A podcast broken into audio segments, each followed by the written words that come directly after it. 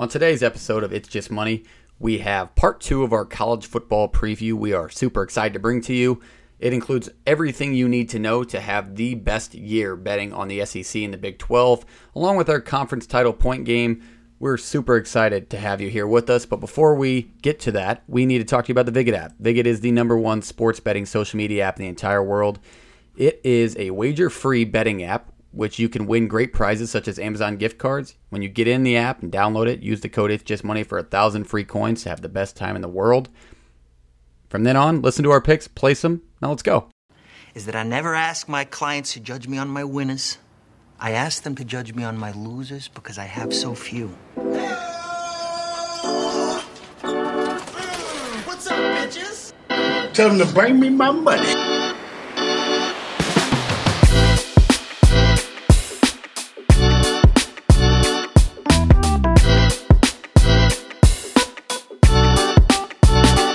Okay, we're back.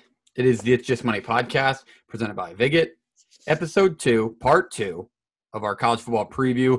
Tonight we cover the other conferences which we did not cover in part one. So if you haven't listened to part one, go do it because you missed three of the five Power Five conferences. Tonight's the SEC and the Big 12. We're going to talk mock headlines, teams we want our schools to schedule, the transfer portal, especially in the quarterback realm, and all the changes that happened over college football this year. Then we're going to talk the conferences and do our conference point game. So we are very excited to be back. The boys are all here. Reese is back with us. He's feeling better after his miss of a podcast last week um, due to his COVID shot. However, let's talk to him. Let's go Jake first this week. Jake, how are we doing? Um, good. I thought you were gonna go Reese there for a second after uh, consoling him on this. I like I like to keep you guys on your toes. it up, yeah, man. you got got keeping us on our toes. No, I'm good. I think that this is gonna be a really fun episode. We got a lot of stuff to talk about. I Um, think you're just excited because it's the Big 12, and you weren't this pumped. no, no, no, no, no. Actually, we're talking about my three probably most interesting conferences. Honestly, last week I could give I don't give that much of a shit about like the ACC. I feel like Big Pac-12 is going to be a conference that nobody really pays a lot of attention don't to this year. I think We got- Homer. We got Sunbelt, we got SEC, the powerhouse in the SEC, and we of The course Fun we got Belt. So those are really my three favorites. So yeah, I, I'm just excited all around for it. What a homer. JP, how we doing?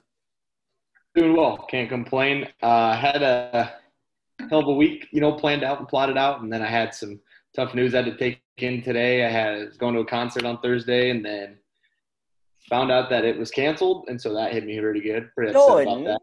Yeah. Why was it why was it canceled? because he's a Canadian and you can't. There's travel restrictions right now, and so he can't come into the states. Or Wait, who's Canadian? Colter Wall, country music artist, and so I was going to that, and then he, that happened, and then we were scrambling. I was pissed off because that Thursday, Friday, I'll have to go to it, and then we found out Zach Bryan's coming in, who's good, but I would rather seen Colter Wall, but we're gonna go anyway and enjoy the hell out of it. So Why don't you go see like the baby? because that's not fun to me. I don't, I don't enjoy like mosh pit concerts where you're just side by side and nowhere to go and nah, it just doesn't sound fun. Are there any other country artists that are like Canadian? Because I honestly figured they were just all so American. Uh, you ever heard of Canadian. one Shania Twain? She's Keith Canadian. Urban's, Keith, Keith Urban's Australian. We said Canadian, not Australian. Oh, Not I thought okay, well, let's go not American then. yeah, I was. I, that's what I thought he meant. Billy Ray Cyrus is a bitch. I'm just kidding. Um, why did?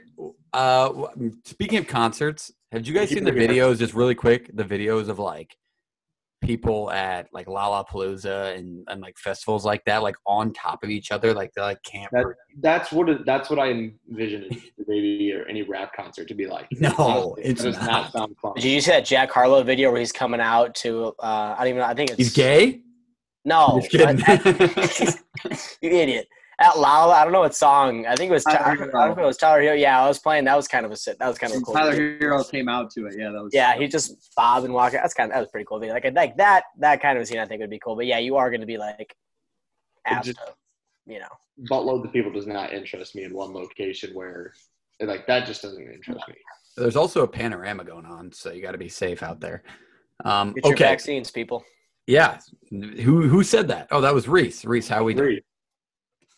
I'm good. I'm happy to be back. Um, sorry I No, missed that's last week. sure. You know, the whole vaccine, uh, that thing didn't make you feel good for a little bit, but I'm Don't back. be.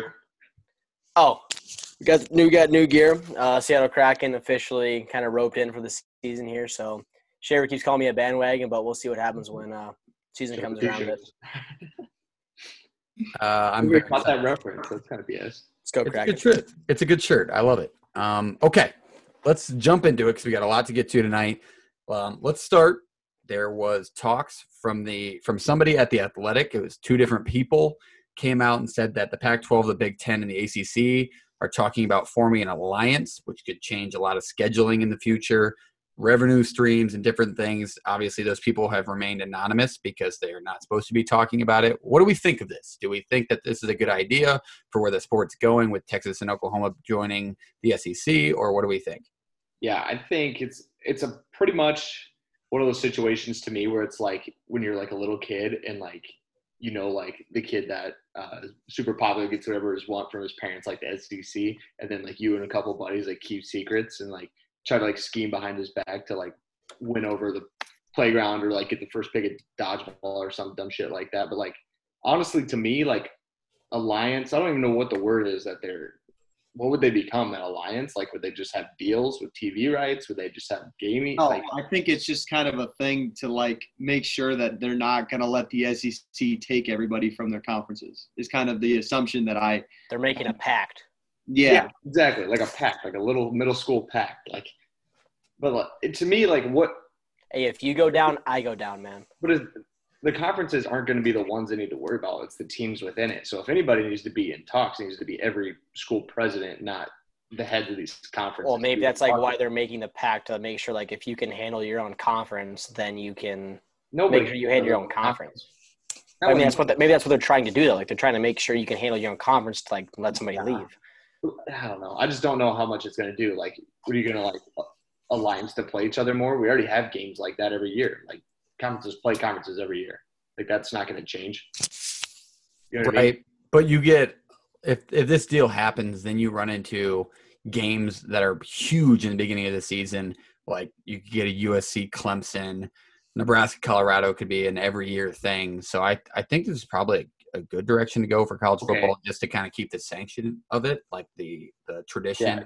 Hey, I get that, but there's games like that already. And then if you add those games, then what happens to all the you know the buy games? The- You know when the MAC comes to the Big Ten or the Pac-12 hosts the Mountain or the sorry okay. the, well, all why- stuff. I don't see why this these these games are a bad idea. i think it'd be Because beneficial not, for the but like. I'm saying, like there's a lot of repercussions to what they're doing. Like buy games are feed small schools. That's how they have these programs. That's like how the MAC is a thing. That's how like the Sun Belt gets a lot of money from all those things. Like you remember the video of Well- North Carolina A and T. I love them to bring me my money. Yeah, that's exactly what it was. Like I don't gonna- think I don't think they're gonna completely erase those schools. The FCS schools might get taken away from this, but these get it's gonna be like in basketball when they have like the Big 12 SEC challenge every year. Like you're gonna get one game, but you still have two, three other non-conference games that'll fill in. You know, uh, Clemson can host a Mountain West team and a MAC team to pay them. I don't think they're gonna get left out to dry if this happens. I think that this was it's gonna it's gonna left leave them out to dry more than you think though. Like even a little bit. Like it's I mean, okay, so what would they rather have? I mean, this alliance, or would they have rather have the super conferences where they're really? Well, they don't have much say in anything, so I think either way they're gonna get you know kind of messed up and hurt.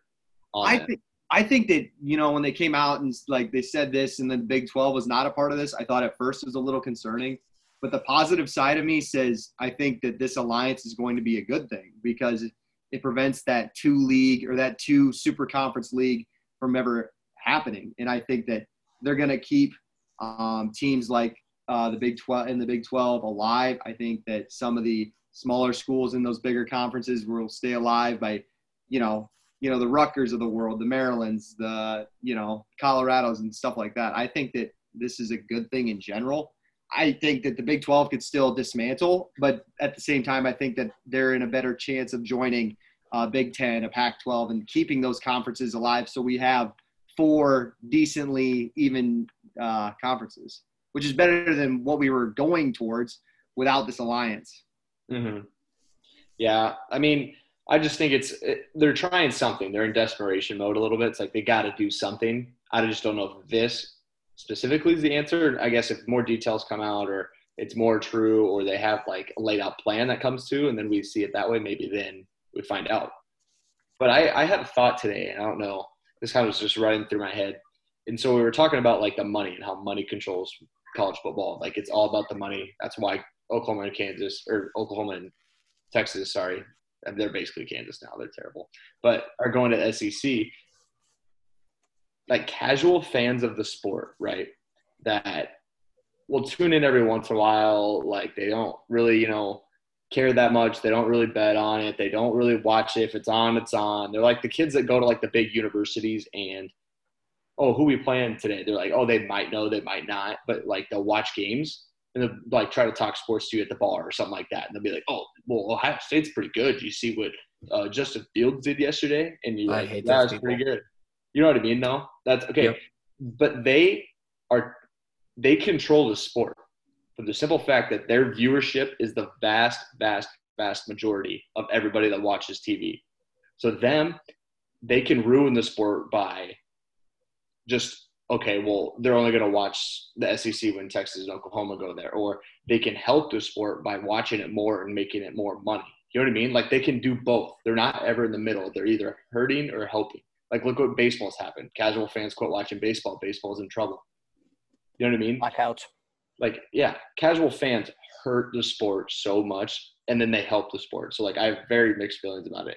And so I'm a pretty arrogant sports fan. So like if someone's talking to me about Iowa sports and like doesn't quite know what they're talking about, but they're trying to talk it up and like try to hang in a conversation with me, makes me pretty. Yeah, it, it makes me pretty mad. But like, and that's I mean, I try not to be an ass, but like I get I get pretty worked up about it, and so I have to keep calm and like relax. You know what I mean? Because I'm like, okay, they're just trying to talk, whatever. Blah, blah. Don't talk out of your shoes, almost like No, that, that's a real thing because you Yeah. get those people that are like trying to explain to you why Iowa is good or not, or any team for that matter, like why they're good or not. And you're like, no, dude, you're missing the point. Like, there's Like- actually like I I watch it. I I try know- so hard to stay out of that conversation to get to that point. I just like nod and like go with them because I'm like, I, I just don't want to do this. Like I can go for years and you won't understand anything, and then I'll look like an ass. So See, I, I know a couple Iowa fans that are like that that we all know too. yeah.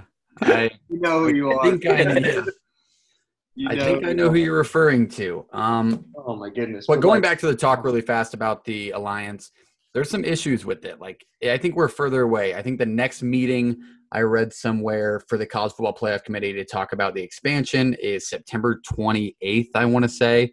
And then they called for a special conventional or special constitutional convention, and SEC, the NCAA did, and that's supposed to occur like a half a month later. And So that's what they- they think is talking about here. the the 28th is week four, right? Right. Or like technically week four after week zero, so technically week five. When does the first college football playoff ranking come out? How many weeks in? Six, right? Seven? Six or I seven? it- yeah, I thought it was close to halfway or like the back half. So like I'm wondering if that's like they just added an extra meeting in order to get um, kind of this push forward before all that other stuff hits their plate.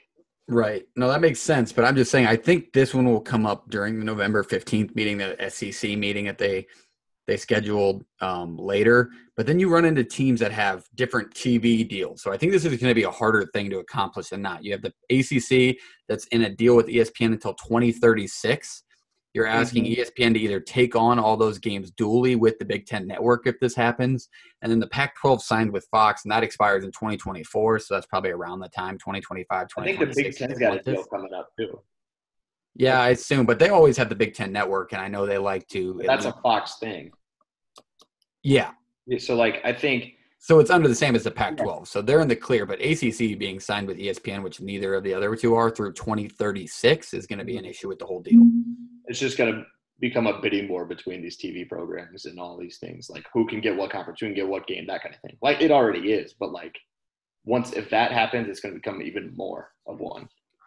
It'll be interesting. I, I I'm on the same page as Schaefer. I think it'll be good for the sport in the long run. I think it'll take a little bit of the the heat and that common viewership of the SEC if USC and Clemson are playing each other week one along with Oklahoma and Alabama. Um, so I think I think it'll be a good thing in general just to keep good games across the entire conference space rather than just in the SEC. Okay, that wraps up the alliance talk that we had for tonight. Now let's go to mock headlines for the college football season. This is something we wanted to touch on the other night. We didn't have time for it. JP, uh, he, he's bumping his fists like he's in the Jersey Shore. We'll let him go first. Okay, so for this, I kind of did like the cheesy thing where like you try to make a headline that some bad reporter would write. I did my best. It's pretty bad, but I just figured this would be fun for all of us to do. And I don't know if you guys went that route, if you just went I like did. a normal headline. Okay, Schaefer, I just did a normal headline. I didn't do Oh. anything corny. fun committee. Reese, Do all right. So, all right, first one I got. This is going to be a headline for after the year's over. So, like after the college football playoff or after Big Ten season concludes. Okay, first one, ready? Jim Harb bought himself another year. So you think Nice. Yeah, Nice. yeah. Sold. I'll buy that paper. Yep. God, That's- that's so good. hey, okay, I don't need the sarcastic. No, it's good, man. All right. I, I just think I think he can do enough to buy himself another year at Michigan. And you know, everybody um, talks about the extension he signed and all that stuff, but in reality, it truly helps Michigan buy him out or get rid of him sooner if they want to. But I think he's going to last another year at Michigan. I think he can win nine games or so, eight games. I mean, I don't know what Michigan standards is for them right now. Like, you think? I think a lot has to ride. You can maybe be the other side. This is a kind of a question. Do you think? Uh, I think a lot rides on Ohio State. I think if he beats Ohio State, no matter whether or not he goes four and seven or four and eight and beats Ohio State, I think he buys himself another year. But I think a lot of his career rides on that game. They put so much emphasis on that. I see I see eight games that are very winnable and a questionable nine. So I see them winning eight or nine. So I think he buys himself another year. I just, want me to go? I just, I just thought of one on top of my head. Actually, Oh, okay, Reese, go right now. it's a, it's a pun off of you, but it'd be like, so let's say, um, Iowa State Oklahoma game. Iowa State goes in, takes care of business. Defense is stellar. Uh, Rattler has a bad game. Spencer rattled. OU, OU toppled. Spencer rattled. Oh, you toppled. Iowa I State. will- Iowa State takes the conference. I, I thought it was gonna be like more intricate. It's just Spencer rattled. Nope, it's, One it's right there. It's it's simple and to the point. You need two words. Oh, so, You got it. you think it's gonna happen then? Iowa State's gonna beat Oklahoma. Hey, it, it might happen. Who knows? I, I like where he's going. He's got the head. He's got the head. I got it. I'm gonna. Ha- I'm just gonna keep thinking of these. I'm just gonna Alright. keep thinking of puns as we go. I thought of like a funny "It's Just Money" kind of branded headline. Um, I was going to go with Scott Frost drops Matt Campbell in PlayStation Fiesta Bowl shake handshake line. That would I I think that would be a fucking headline right Oh, there because that man. would end all the arguments. oh my goodness, yeah. You guys don't remember Schaefer and Parks having an I'm intense. not fucking. I'm not. We're not going over this again. This is. I'm just I'm going gonna remind the listeners about how heated this conversation was in our house for about a month and a half. It was Harbaugh or Matt or not Harbaugh. It was Frost or Campbell in a fist fight. Who wins? And it was like heated, heated. and the 70% of our fucking Nebraska homers who listen to this pod had to back him up. Took Frost. I would take Frost. You you yes, thank you, thank you. He's a shit brick house, my guy. He's gonna fuck it. He would knock him out. I'm just saying. Okay, that's a headline. That's a headline that I think we're not- we're not great for the sport. Okay, Schaefer, you go. Okay, mine's really boring, but honestly, I think it's really intriguing coming off of one of the most bizarre um, college football seasons of all time. My headline is Who was the fluke of last year? Who was the fluke of the 2020 season and did it count for anything? How about that- how about this? Who can play the fluke? That's These are going wildly worse than I thought they were going to go. that's Who we terrible. played weren't, we weren't fucking. We're not. We weren't journalism majors in college. I'm just gonna stick to my- sticking. A lot of wordplay from Jordan. You get who, Who who's played the the fluke, Jim Harbaugh. A lot of wordplay. He, I said- like it. he said mine was dumb. He just took. He just said Jim Hart bought himself another year. I just said Spencer rattled. It's two words. It works. No, Shorter to the I- point. You just put it you and you took an R, made it a D, and rattled. I put the Rattled, duh. I put Rattled. word- He was rattled in the game. Oh, Iowa State topples I OU. know, I know what the sentence means, Reese. I put the word bot in, inside of Harbaugh. I know what you did, Jordan. Okay. Are we are we done? No, you can go ahead. Are we done? anyway, anyways, um, back to where I was talking about my headline. Um, we're seeing who the fluke of last year was, whether it was a good or bad year. Do we find out is Penn State really going downhill like Parks talked about last year? Um, can LSU get back to where they were two years ago? Or what about the good teams that did really well last year? You know, Iowa State, Coastal Carolina, Cincinnati, um, Indiana. Are all those teams legit? You know, most of them do return guys um, from the COVID year because they didn't have NFL type of guys. They just had really good college players. So that's what we're going to find out. Are those teams legit? Is this year going, was last year not a fluke? Are they going to respond this year? Um, I think a lot of those teams are going to be successful, um, just as sorry, just as successful as they were last year.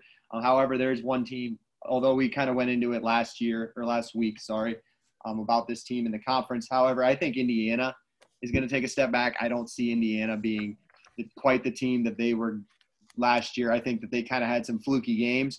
Uh, Penn State being one. I, I mean, that game literally came down to inches in a questionable call. He didn't score. So I mean, it, yeah, it is what it is, and I don't want to take away the season that Indiana had because um, Tom, isn't it Tom Allen? He, he's a great guy. I think I'm bought into what he's selling at Indiana, and any season above 500 is great for that program.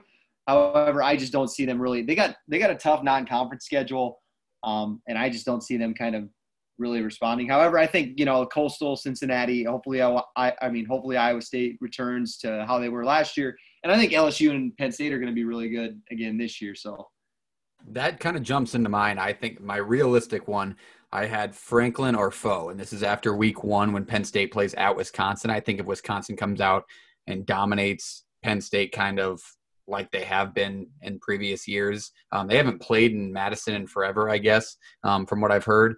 So I think it could go either way, but I think if Penn State gets blown out, that's a potential headline um, where you kind of start talking about is this the fall of Penn State, which we did last week. Any more mock headlines? I got two more. Two. I'll do. I'll be real short. Okay, so this one's like a play off of ESPN 30 for 30. I got Raheem for the Big 12. Hmm. So this for me could be the last year of the Big 12 if Oklahoma and Texas decide they want to buy out, which is 100% a possibility. So this is like a chance for you to take it all in and just give it one last hurrah. And so I had that one. And then every dog has its year is my other one. And this one is solely or solely based upon North Carolina State, the Wolfpack, and Washington Huskies, both on Georgia? a lot of people's. Could yep, we could throw Georgia in there. We could throw Georgia. I was going more for teams that are a little more off the radar to the big picture as La much. Tech. Okay, we could put yeah. well, There's a lot of bulldogs out there. we got, uh, but like those two teams could be uh, very high betting pieces. for a lot of Georgetown.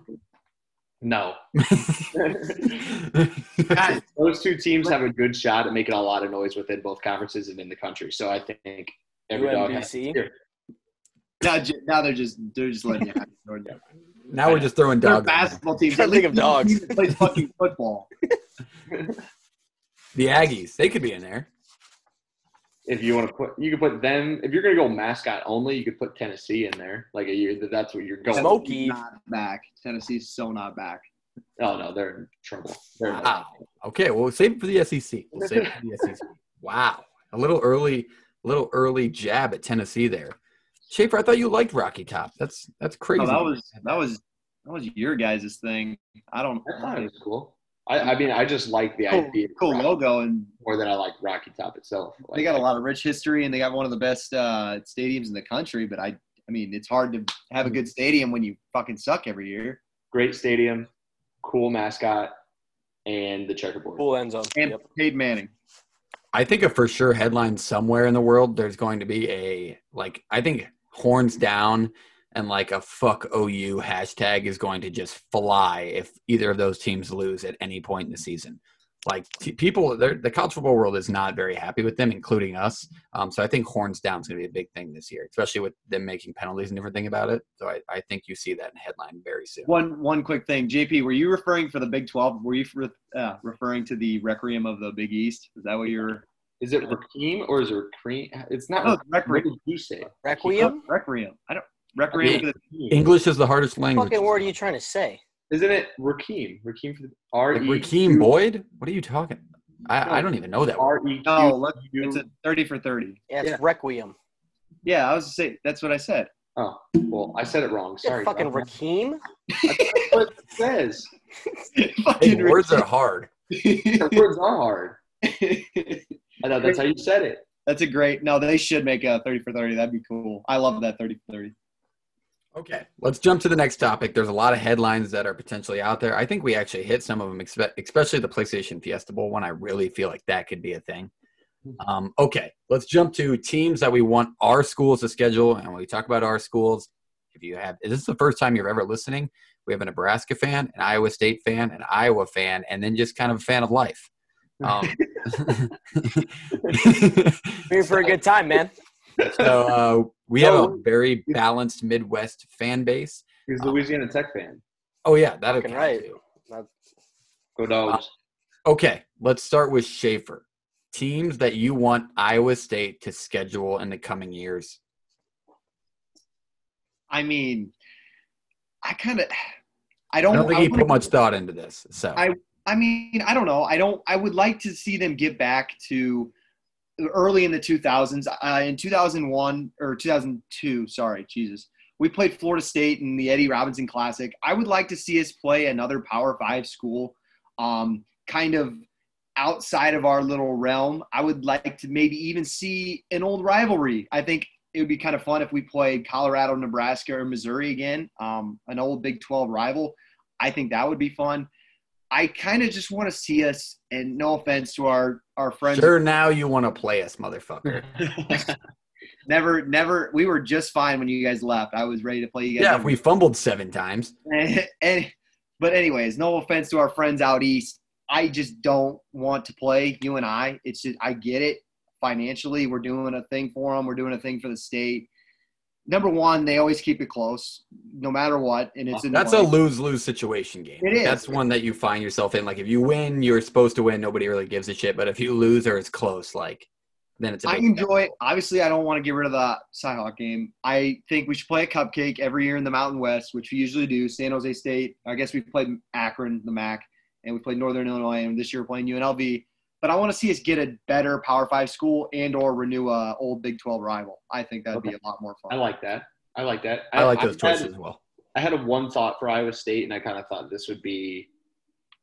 I don't know. I think it'd just be a fun game, like kind of something to um, similar play styles and things. Iowa used to do or did a home and home one year with Arizona State. I think Arizona State, Iowa State would be a good one. I was about to Just say, similar- what about a that's just- Pac-12 yeah, school? Like I want to see us play a random Power Five. I just something new every year, something fun. I I like to go to games. I would love to go to somewhere that would be fun and legitimate. A lot of people are going to the Vegas game this year.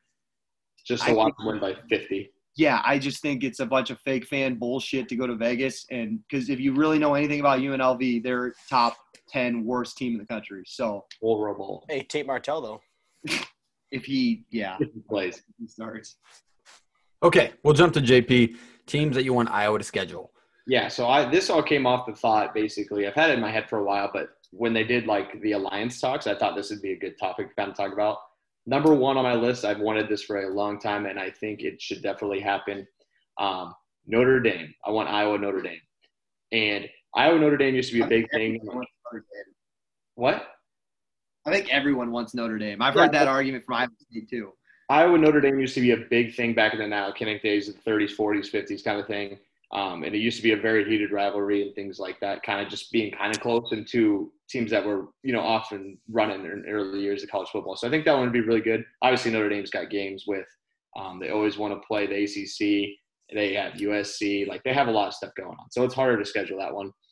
Next one, Iowa, Texas. I want Texas. Um, I just want, I think that would be a good one. It's not- Karma from, what was it, 12 years ago?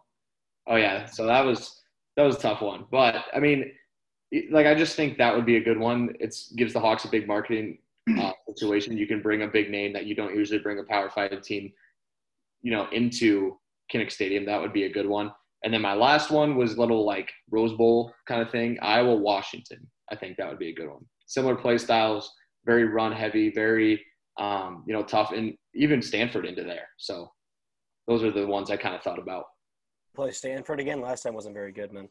Yeah, that Stanford team wasn't Stanford. That Stanford team was like an athletic one. I want the one that's power, run heavy, and boring like Iowa is. I rewatched that game on YouTube the other night, JP, just because I kind of forgot about it, and that was a lot worse than I remembered. Oh, it's bad. They are so they were so good. There literally wasn't a second they were in that game. Well, I Like the think kickoff was a touchback, and then first play CMC took to the Kickoff house. was a fucking touchdown. There wasn't a second I was in the game. They just don't. They did not have a very good game plan for that setup, and I think a lot of it was a lot of hangover from a shitty way to lose a Big Ten title game. that was a that Michigan State drive was It tough. was just t- demoralizing, hurt like hell. It was like death by a thousand cuts and like the worst pain ever. Like it was horrible. I sent video. I sent a video. I was having lunch the other day, um, and I looked up on the TV. It was like one TV in the middle of the afternoon at this bar, and it was the it was the Iowa Michigan State game from that year. And I sent JP a video of it on Snapchat, and he just responded, "Fuck you," like as if I turned the game on. And I was like, "I'm just showing you, like, why is this on the TV right now at noon?" It was a great game. It didn't go in your favor, but it was a good football game. Big Ten game to a T. But I'll jump to Reese before I give my thoughts on who I want Nebraska to play. What games do you want to see or do you think would be a fun watch? Uh, well, I mean, you just mean like this year or what? Uh, Just in general, like which college football, if it's a Well, the rivalry one- I mean, outside of the like- teams. I mean, like this year, the one game that I was looking at that I think is like is awesome to see is like the Clemson Georgia, like week one, like having those big games like to start off the year. I think with like especially those Power Fives where you're one of those teams that's a top ten every year and has a shot at the college football playoff. Like, why fucking not go play against the best you can right away? And I think like having that happen within your conference, like having like Oklahoma go play um, I don't know if you, I mean, if they would do like a North Carolina or something like that, who's like at the top of the ACC this year, or having like your Arizona State go play your like Florida or something like that, like having those conferences that don't usually play each other, like finding a way to have those teams that are going to be at the top of it, find a way to compete at the beginning of every year. Like I feel like that's just better for college football in general too, is what I would say. Mm. Yeah, I think those games are exciting because you get like obviously the matchups you want to see, like the best versus the best preseason ranking teams. But do they really, in the long run, this is a question for everybody. Do you do they really matter that much? Especially with if if the college football expands, the the playoff that is expands like it's supposed to be. Like, do those Clemson Georgia Week One games matter? Yes, they're great. I love watching because it's a great football game all the time. But do they really matter in the grand scheme of things? It does to the mid-level teams, teams that are sitting seven through fifteen or fifteen through you're like seven. If you if you win that game, I say absolutely. If you lose that game, you might brush it off as like, okay, that was week one against a good team. Like as long as we don't lo- find a way to lose two more games, we should be fine. But like if you Mhm. win that game, I feel like you're definitely in like favor of Yeah. it. yeah, I just think I just think it's for like a certain section of the rankings, like a seven to twenty would be a bigger deal than like your top six. You know what I mean? Because like the top six are vying to get in the four. If you're already in the top six, it probably doesn't matter as much. But seven through twenty, I feel like you can slip from the seating spots pretty quick. So just being able to get a win under your belt early, that is usually outside of um, like the bubble that you play and cross conference stuff and compare yourself to another conference, I think is good. Okay, well, if I had to pick teams that I would like Nebraska to schedule, obviously they've been kind of making changes. We've renewed renewed rivalries with Colorado and Oklahoma the past couple of years, so that's always a nice thing to see. But it's tough for me because we're at a point in our program where we're really either like trying to turn things around as soon as possible, or we're just going to suck for the next five years until we get rid of Frost or however long that takes. But if I had to choose one in particular, it'd be Texas because I think that's the team that we could probably closest compete with, and that's a game that we haven't renewed. We have the Oklahoma, which was always a big game. I think most of this derives from just what I experienced as a kid watching Texas, Nebraska, or Colorado, Nebraska, or Oklahoma, Nebraska. Going to those games, I just remember that feeling.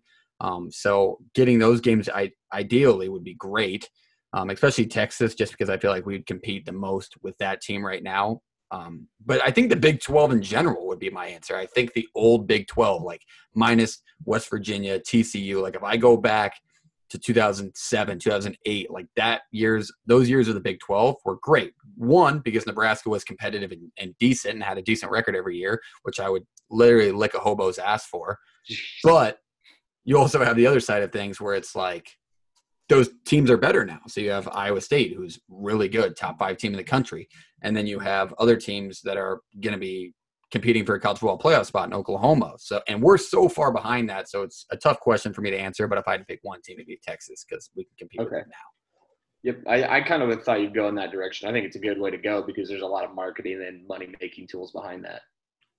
Yeah, and it's also we also all three have programs that aren't in jeopardy. Like you look at the La Tech, Louisiana Rose, where those teams are like, well, whatever, we need to make money because we have to keep going. Like our, our athletic budgets, no matter what, are going to be are going to be fine. So I didn't even think of it the money making side of things, but you're right. In the long run, like those games are going to make and be televised to millions of people. So it would be good in the grand scheme of things, but that's that's just a point adding on. It's a good point.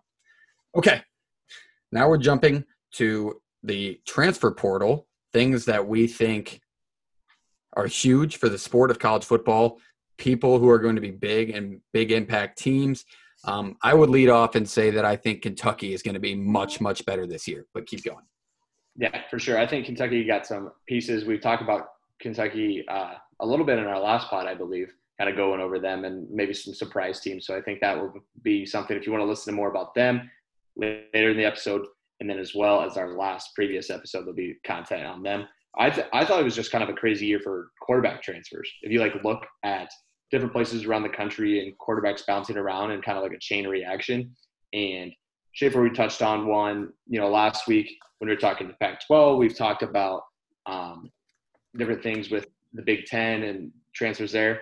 Um, so I just kind of have a little bit of a list. It's like if you guys have some uh, pointed out or you want to talk about a certain one, I think there's obviously some obvious ones in here, but there are some that maybe are a little more under the radar that I think will be big names and things like that. So Chase Brice, Duke, ah, Appalachian State. Yep. I yep. think I just, Appalachian State is a solid team. They're a great program, and they just need to, to solidify the quarterback position to have a great year. They took a little bit of a step back for their standards last year, and bringing in Chase Brice, who was under Cutcliffe at Duke. Usually, Cutcliffe's a quarterback whisperer, but if he wants to come to App State, they'll be happy to have him into an offense that is going to soar if he can play well. Uh, number two, McKenzie Milton. Kind of speaks for itself. We've gone over that. A lot of people talked about that one. And, you know, just UCF Florida State after the big injury. How does he come back from this? Can he carry a Florida State team up in a, a level to kind of get back to the promised land? Like what happens with McKenzie Milton? I know Parks is a big fan of McKenzie Milton as he was Scott Frost quarterback at UCF. So, I mean, Parks, what do you kind of think about Milton? Like, what do you think he can do for Florida State? I know we talked about him a little last week, but just give us a little in depth on that. I just, I think it's a good, good spot for him, but I'm also a little worried with going to a program that's rebuilding so much. Fitting into that system, I think he kind of plays the role of like I thought of him as like a Devon Francois on, on steroids. Like he has that running impact and that speed, and he knows the pace that he wants to play, especially at UCF. They were the fastest team in the country. And then you add in his throwing ability, which is far, far better than Francois ever was. So I think it's a step in the right direction in general for Florida State. His play style matches up, but it's one of those things where you have to really see how he fits in with the guys that he's just getting mm-hmm. around. And they're so much different than those three two star athletes that were kind of just found and, and pushed into UCF. Yeah, for sure. Shafe, I think you kind of have a little bit of insight on what you think about Florida State and what they're going to do. So, what do you, what's your curiosity? I, I don't think I, and granted, I have no idea what the strides he's been taking, but I don't think it's safe to say that Jordan Travis might not return as a starter. I mean, I think that yes, he struggled, but that entire Florida State team struggled. I don't think Travis is a bad player, but I think when you get a guy like Milton who hasn't played in two years and as devastating of an injury as it was, you kind of guy almost I, lost his leg. We might, yeah. we might not remember that. Like I don't want to say the guy doesn't have a chance or he's not going to be the same player, but I don't think it's a bad idea to stick with Travis for Florida State at this point. They're not going to be very good anyways. I don't think a guy like Milton's going to absolutely turn it around. This isn't the American, okay? And now he's got a brand new leg. I just don't. I wouldn't be surprised if Travis keeps the starting spot, but from what the articles that I've read, um, Milton is gonna be the starter. But I wouldn't keep it out. As far as uh, Mini Purdy, I don't think. I think he's years away, and honestly, I could possibly see him transferring. I I don't know. I think you'd have to throw like at least 20 more picks this season to be considered a Purdy. No, I think he's no. far away. No, uh, Brock Purdy's little brother is the backup quarterback. Oh, okay. You were actually talking about. I thought you were talking about Yeah, Mackenzie I- Milton being called Purdy Jr. Yeah, yeah. He, I think uh, he that kind of got lost in the shuffle a little bit, didn't it? Him going down there. Yeah, he was a Louisville commit, and then he went to Florida State, which I don't know why. But uh, I would say another transfer I'm, I'm excited about, and I'm really interested. Uh, Jack Coan at uh, Notre Dame. That's huge. You know, he was a Rose Bowl quarterback. He, he was on that team that played Herbert in the Rose Bowl.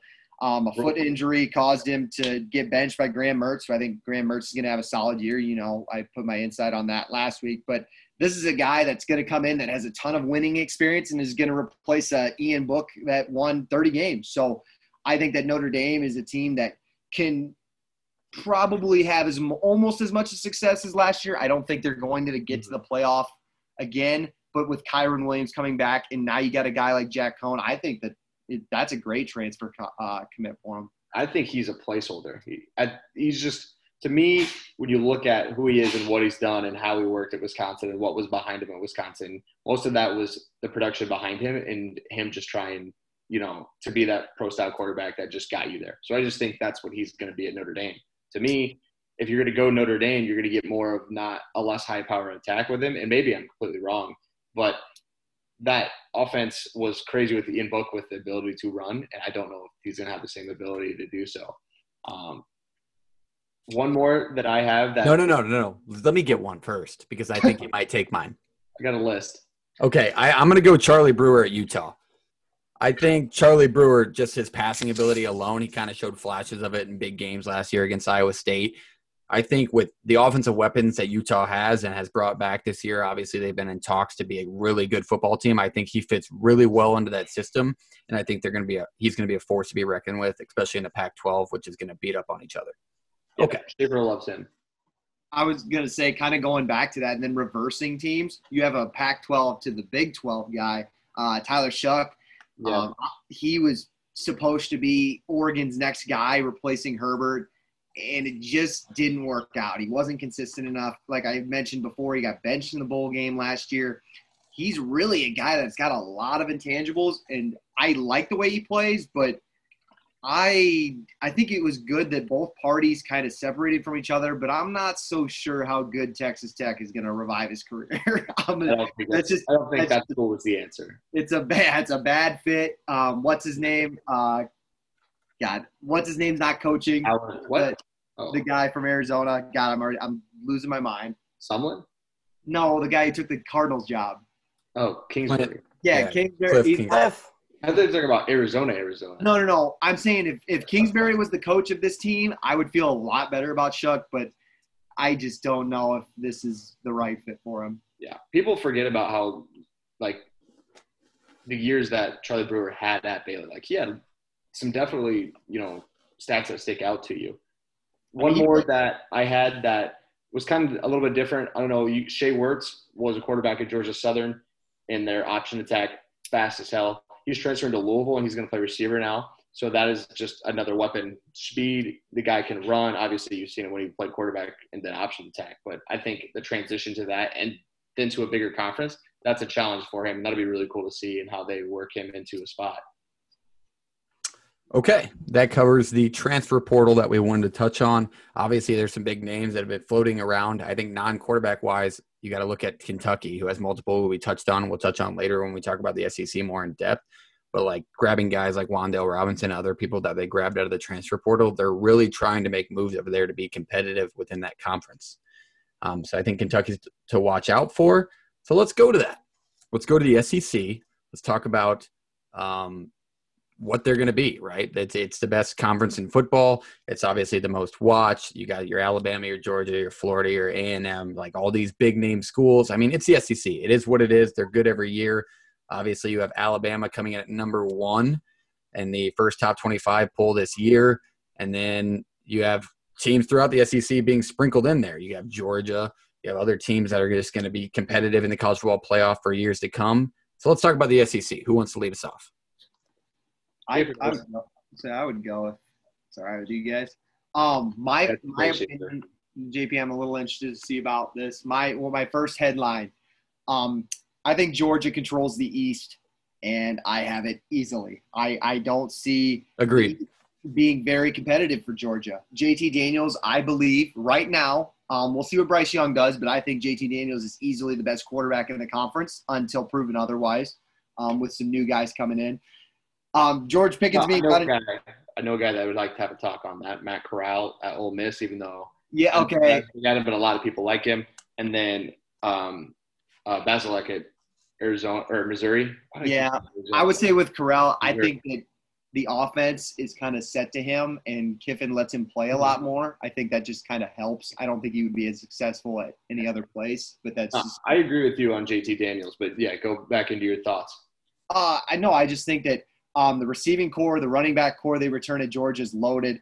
Um, Jordan Davis on the defensive line is supposedly an All-American candidate, and he's leading this front line for the uh, Georgia team. That's apparently this is the best defensive line in the country, and they're going to be absolutely stacked. And Oh, then to add, yeah, exactly. And then to add more depth, uh, they got uh, another transfer, Derion Kendrick from Clemson. He's going to be playing corner for them. So they got the pieces, they got the returners, and they're adding the weapons on defense. I just don't see the East. You have Florida, who's trying to replace Kyle Pitts, Yeah. Kadarius Toney, and Kyle Trask. It's- that what is offense- Emory Jones going to do? If he if he has not been playing to this point, is he going to be that much better? Like he's been there a while. I was going to say, I think he's the dark horse. I think he's somebody that can make Florida um, better. I think that he is kind of the make or break point of this Florida team because I thought he showed some flashes against Oklahoma. I thought he played decently well. They just were outmanned physically, especially with all those freshmen and tra- um, backups playing in that game. I think that Dan Mullen's a guy who can replace his weapons, but that team last year offensively is going to go under the radar. It's one of the best offenses college football has seen in a long time. That was you have a tight end that's an absolute um, unicorn who's going to dominate the NFL, who can play both positions, tight end and wide receiver. Kadarius Toney was like a mini Tyreek Hill, and Kyle Trask was just a very very solid quarterback. Um, and then defensively, so you have Emory Jones coming back. So and defensively, they got to get back on track because they give up 30 points a game last year. So it's not like they're returning a bunch of studs on defense. Yep. And after that, the bottom four, I know you talked about Missouri, JP, but you have Kentucky. I know I'm a Stoops guy. I think that he's a great coach. You know, you talked about Wan'Dale uh, Robinson coming in. That's arguably the top transfer pick um, all of this offseason. And then they re- return Christopher Rodriguez, who rushed for over a 1,000 yards last year. They're going to be a solid team, eight wins. I think they're better than Missouri.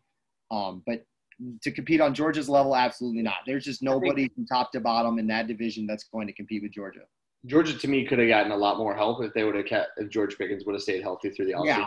Something really was that's tough say. to see. He'll apparently he's going to miss most of the year, if not the whole dang thing, which is tough to see because he had such a good year last year and he was already all over people's boards and you know catching eyes on TV. So that sucks for them. I think they haven't. They have plenty enough weapons though. Like in all honesty, they have all the weapons you need in the world. You have Zamir White in the backfield. You have the ability to find you know playmakers in other spots. Jermaine Burton returned. He's probably going to be their top receiver this year. He's a mon- he's a monster.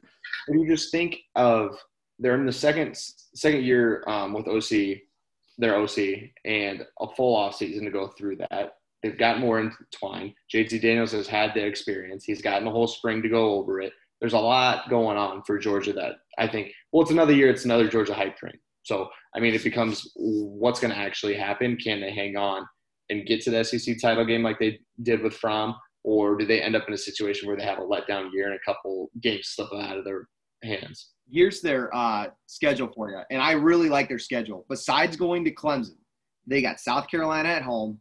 They have at Vanderbilt. They have um, Arkansas at home. They get Missouri and Kentucky at home, and obviously uh, the Florida game is a neutral site game. They don't have a tough road game in conference that's going to test them, really. No, no, no. I, I- Jordan Hare. I mean, Auburn is Auburn. I think crazy things happen. You remember the prayer, Jordan Hare, the kicks. Yeah. Like things happen there, but Yeah, I agree with you. Like they don't have that. Was, yeah, my bad. I was referring to the east side of the division. That's my yeah, my bad. No, you're good. But that's yeah, they could still win the East with a loss there, but it's just an interesting thing to kind of think about if there's a it's not even sandwiched between two games that are that tough though, because you have Arkansas and then you have Kentucky both at home. So Yep. Kentucky I don't think is gonna get a blind eye from people this year if they're not that they have been, like truly, because they give people a lot of fits. So I don't think they're getting a blind eye from anybody and like but they're gonna truly get a good punch from everybody this year, which usually it's Kentucky trying to give everybody the best punch. So that's something to pay attention can't, to. they can't sleep or Yeah. creep up on somebody. Nobody's gonna be sleeping on them. Yeah. exactly. And then Alabama to me is basically is Bryce Young as advertised. Advertised, yes.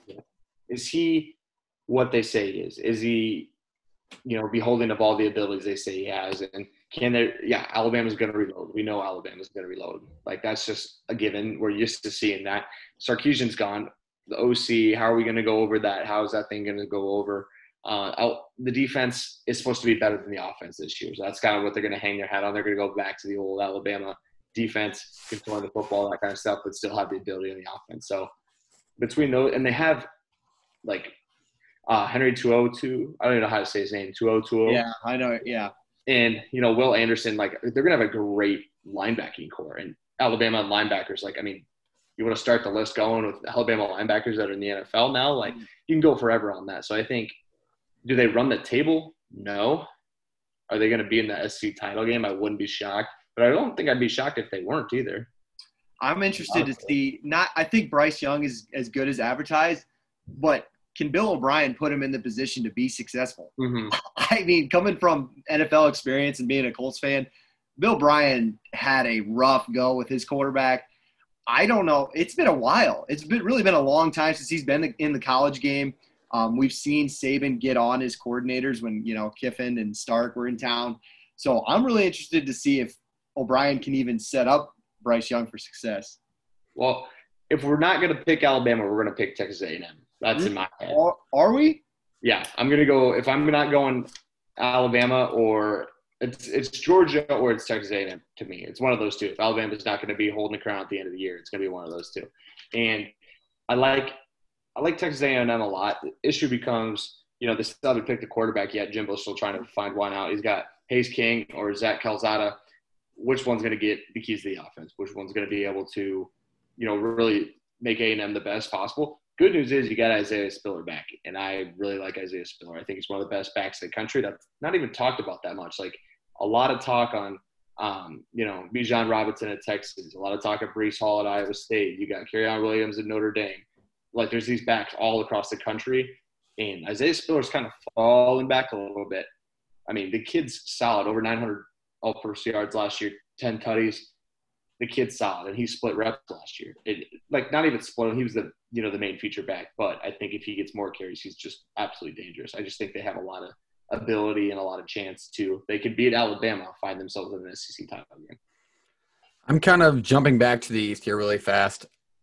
I'm kind of buying into the Kentucky hype. I know we just talked about them, and and I don't. I agree. I don't think they're going to be able to sneak up on any teams, but I think a big, not a big name, but a a little bit of a, a piece that's going to be huge for that team in general that we didn't talk about in the transfer portal. Will Levis at quarterback from Penn State. I think is going to be a night and day difference for Kentucky. I think that was a big spot that they were missing. Um, they returned a couple of really good wide receivers for them last year. Um, and that is Josh Ali and Keaton Upshaw. Sorry, I had to find it in my notes. Um, those guys are going to be good, and then you attach Wan'Dale, so I think they have the offensive weapons now. Levis uh, opens a run pass option that kind of Kentucky didn't have, um, that they have now. So I think that that's going to be the team that that what is that week? October 16th. So whatever week that is at Georgia, that's a tough game. Arkansas. Yeah, at Georgia is a tough game alone there, but if they compete that game, then I could see them kind of taking running away with that side. Obviously, I think Georgia wins that football game, but I think that's the team that could kind potentially sneak up and win that side if anybody besides Georgia is going to do it. Yeah, I, I don't know if they win that side, but I think Levis is a bump. But they also just came up one of the best quarterbacks they've had in their history. Like they had a guy, like they they had athleticism everywhere. And I don't know if Levis is a step up in athleticism or if he's a step up in quarterback play, but they are coming up. Um, catch his name. Shafe, what's his name? from Oh, Kentucky. Terry Wilson. Uh, quarterback was like a huge step up for you think Kentucky in the last 10 years. That kid was everything and athletic and had the ability to run the ball. He threw the ball well for him. And were they set up perfectly to win a lot of games with explosiveness? No, but he was an athletic guy. So Levis is a bump, but I just don't know in what direction. Like, are you giving up athleticism to get a pocket passer or are you balancing it out kind of thing? So, But I just see them going into that Georgia game. There is potential that, that Kentucky, if they play like they're supposed to be playing, could be undefeated. They go to ULM, who didn't win a football game last year. Then they play Missouri, Tennessee, Chattanooga. Then they go to South Carolina, who hasn't been competitive in recent history. Florida, who's trying to rebuild now after losing massive players. LSU, who didn't have their year last year, but is still somehow ranked 13th. And then they play Georgia. So they don't have the toughest schedule leading up to that one main game. Um, they kind of have that cakewalk the first three weeks. Besides Missouri, somebody could argue they could win that game. But if this team's as good as advertised, we could be talking a six and zero team going into that game. Florida LSU back to back weeks scares me for them. I do not Florida see Florida. people think too. You drop I mean, one. you're of missing those pieces, but still. I just don't think they win both those games. They lose one of those games.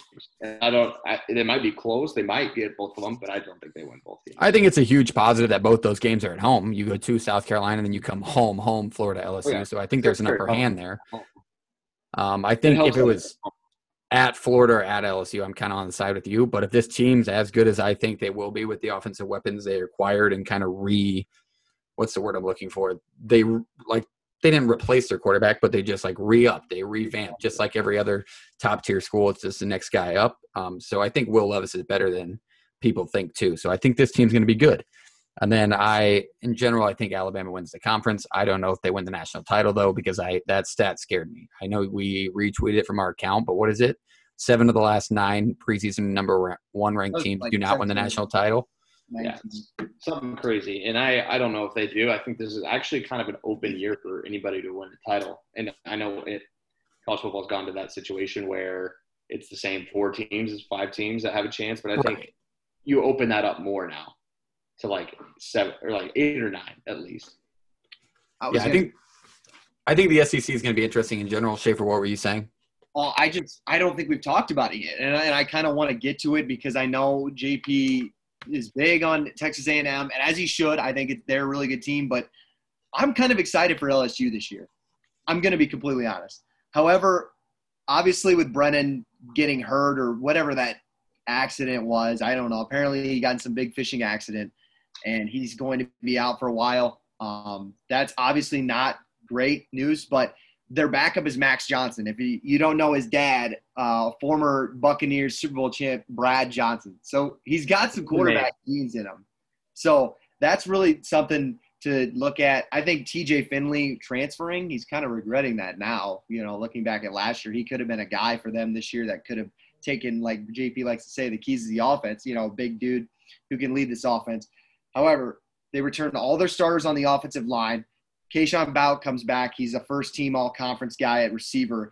Defensively, they need to improve. Last year, they gave up 35 points a game. That's not good, especially um, for LSU standards. They bring in new coordinator Durante Johnson, okay? And then I think they got the best defensive player in the country. I know JP's high on him and Derek Stingley Jr. Um, when you have a guy, For a DB to be as lockdown as in like when DBs have hype, I think they usually hold up to him Yeah. in the college. it, it gives you it gives you a little bit like that. Not Tyrann Mathieu hype because he was a Heisman guy, but like almost Tyrann Mathieu is a different guy. This guy's I know that's what I'm. Not, I, that's why I said I don't want to. I don't want to compare him to it, but as much of an impact as he can make on the defensive side of things, he's really something to look at. And then they added a Clemson linebacker and Mike Jones, so they're trying to put the pieces together um, on the defensive side. It's just a matter of um, can Max Johnson take over and you know get this offense going again. He really didn't expect to be the starter uh, with this freak accident by Brennan, so it'll be interesting to see. I think that they can give some scares. I, I don't know if they can compete for the top or that con- or that side of the division, but there's something to, somebody to look out for. You're gonna know right away how good they are because they go to UCLA and they got DTR and Chip Kelly waiting for him out there in a trap situation. So I mean, you're gonna know right away. So that's interesting to me. I another one that I think a lot of people have talked about, and it's you know, but I want to hit on it a little bit. You know, Auburn's coaching hire Bryan Harsin. You know, he's already feels like he's treading a ton of water. Like he's already fighting for his job. The guy's in coach the game yet. So is Bo Nix the answer? Is Bo Nix not the answer? You're gonna get Bo Nix of you know Iron Bowl lore from two years ago, or are you gonna get Bo Nix that struggled a ton last year and other situations? So basically, was the hire smart or was it at a you know being desperate? Was I, I just you know what I mean? Like I don't I'm I, not sure on that. And then and then you get like you said it before, JP. You get Corral at Ole Miss. This division's going to be fun. It's going to be a lot yeah. of fun. Ole Miss could be the most exciting team in college football for the simple fact that Lane Kiffin is the offensive genius he is, the weapons that Matt Corral has, and the ability of Matt Corral. Like they could be that much fun, and they could be that much fun because they also give up the points. Like, yeah, I was, I was, gonna say that's why over.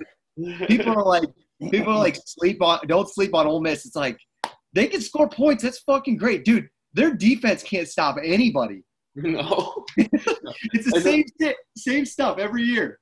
No, and they're they're trying. They got co-defensive coordinators. They're trying to make something work. But when you got two minds that, you know, when you have two quarterbacks, you don't have one. When you have two defense coordinators, do you really have one? Like, you got to figure something out there. There's a lot to be had, and it's not a one-year fix on the defensive side. Has Langford really ever cared about defense? We could argue no. No. So, uh, I think another team you have to add on to this talk, if we're going to talk about this side of the division, is Arkansas.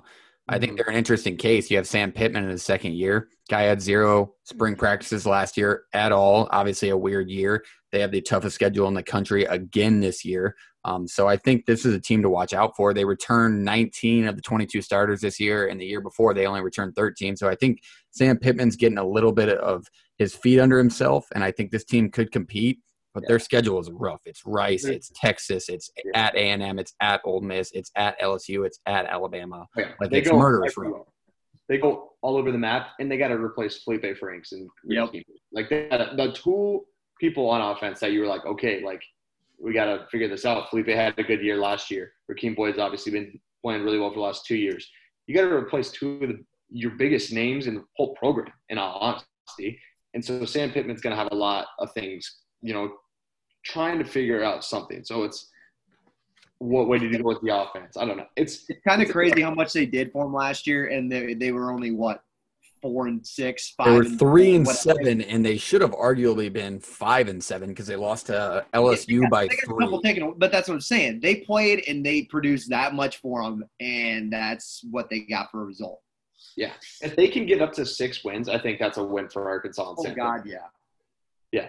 I, I there's definitely winnable games all over here. Like you can you can truly I think they could win. They'll beat Rice. Texas, they could beat Texas when Texas comes to town. Like there's a chance that they do. I don't know. You know, but Luke McCaffrey, quarterback at Rice, uh, Marks. Good luck, oh, yeah. Charlie. I best of luck to the kid. I, I kind of lose track of those guys. Obviously, Wan'Dale I think hurt more than Luke did, just because Luke was like a piece of the puzzle. Um, but Wan'Dale was a, such a big piece that I didn't even focus upon where Luke went. I think he'll do good things there within that conference because he's a shiny turd in a pile of shit. Um, but you also have team when he goes matches up there week one. I think he'll be the shining star of Rice, but they still get beat by Arkansas. What are you doing picking Rice? like that just no. does not sound like a school for a kid that wants to go be a quarterback at. Like what? And going back to you know Arkansas, they have Kendall Briles as their offensive coordinator, so they got a name there, and they have the ability. There, it, it sounds to me from what I've been reading and things like that, and doing things on you know reading their blogs through um, their beat writers or whatnot. They want to have more of a dual threat quarterback with the ability to do more things and spread the field, and not be the Arkansas of old, where it was ground and pound pro style single backfields, where you're thinking Darren McFadden and all these guys. So maybe you know, a year into that where you get an offseason with Sam Pittman, you get a whole offseason to break it into quarterback, thank goodness. Because if you would imagine last year without Felipe Franks, it might have, you know, we might, even with played the Florida game without him and it got ugly. Yeah. I mean, yeah. But six wins would be a win for them, truly. And it's not going to be easy to get to six wins, but six wins would be a big win for that program. I think a big part part of Felipe Franks last year and his success that he had when he did was the ability to scramble, and I'm not sure how this redshirt freshman KJ Jefferson will scramble. How he's 6'2", 225. So I, I- don't see him as an elusive quarterback. I actually did catch myself watching the Arkansas spring game one night. It was a rerun on SEC Network, and the guy can kind of move. I see the transition. That's a big dude moving. They're, they're trying to make this transition with a dual threat guy, and he he kind of has it. I see what they're trying to do there. And it doesn't necessarily need to be the spread them out option attack of like lore that a lot of people are going to. It can be a running threat in more of a like a Malik Willis sense Yeah. or a, a Sam Ehlinger sense, where like Get himself out of trouble situation.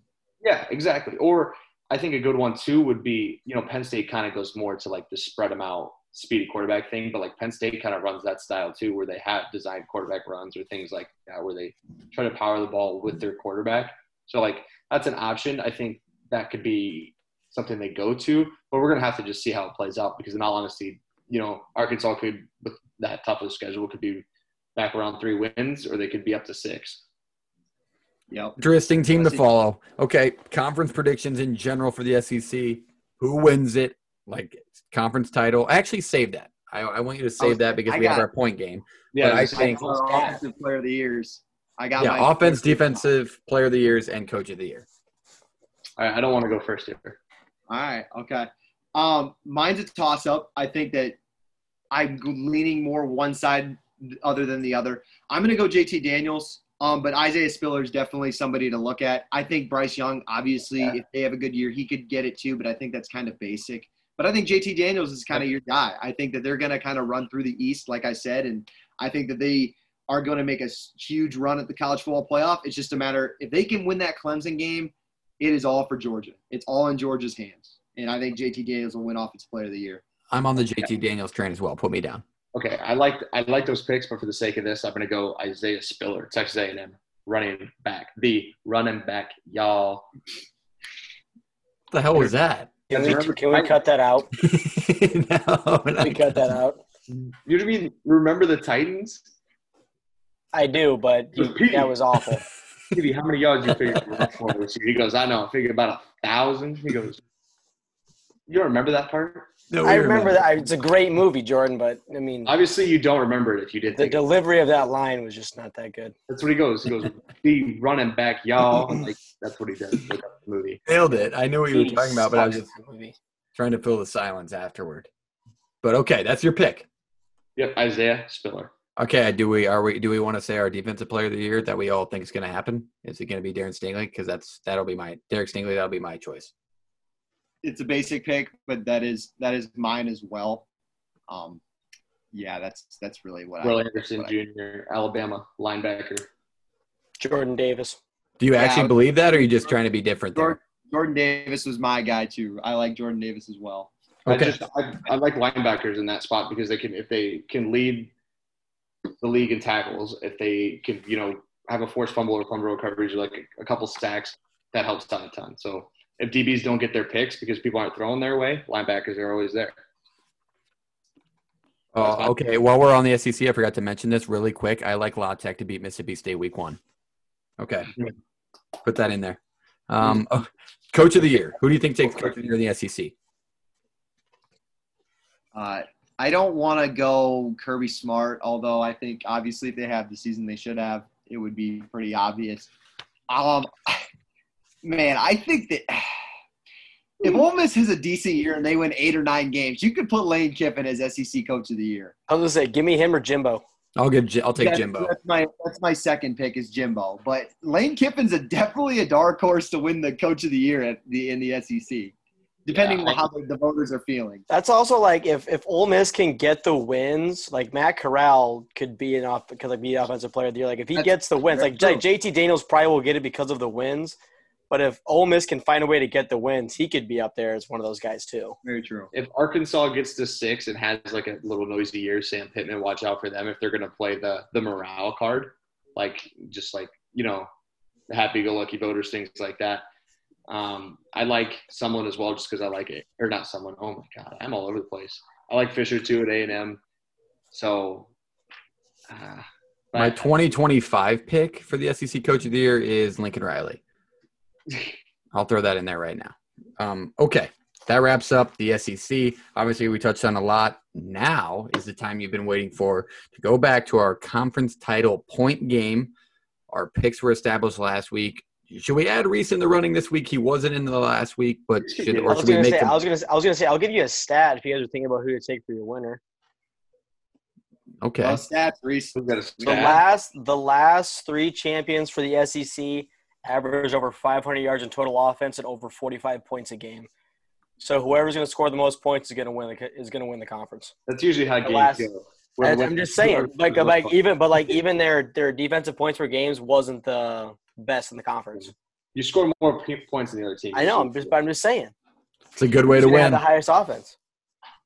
That's a great way to win. Okay, to run down, we'll, we'll go over the rules again. The rules again are there's teams that we made this up.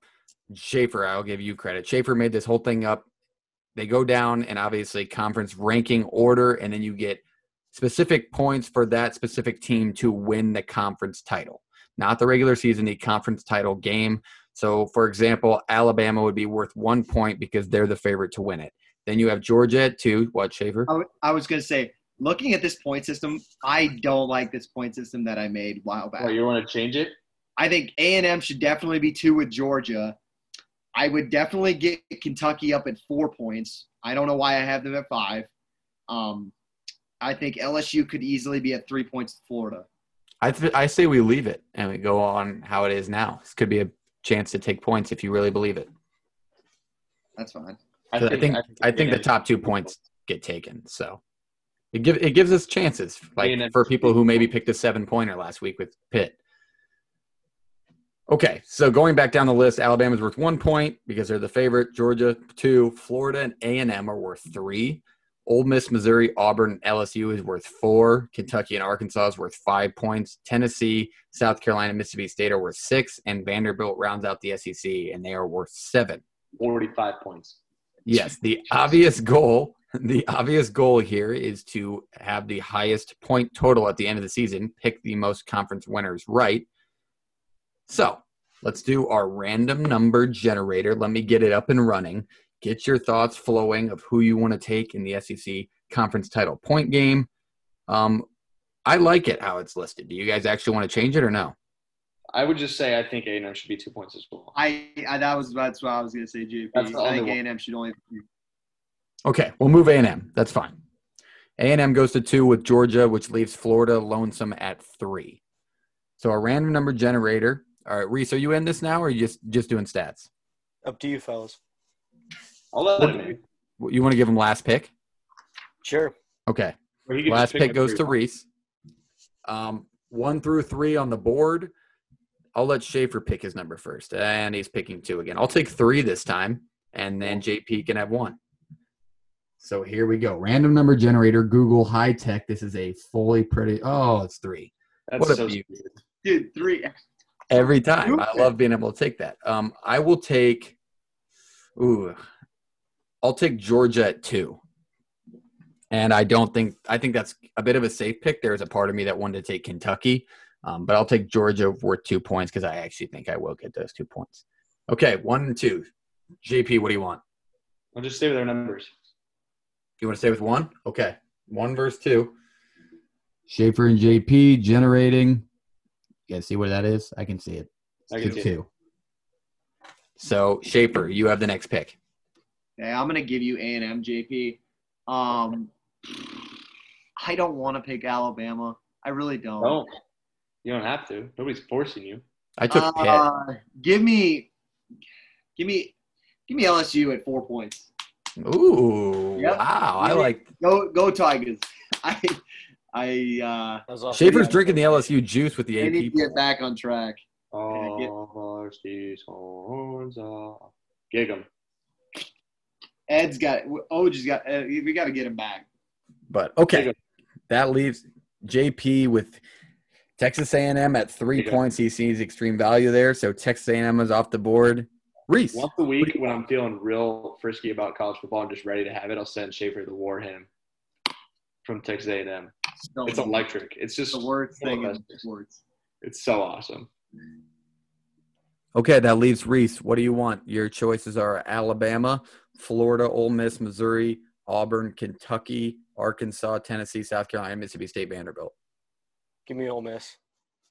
Ooh, okay. Hey, he's got to make I'm up points taking- somehow. I'm not taking the easy pick.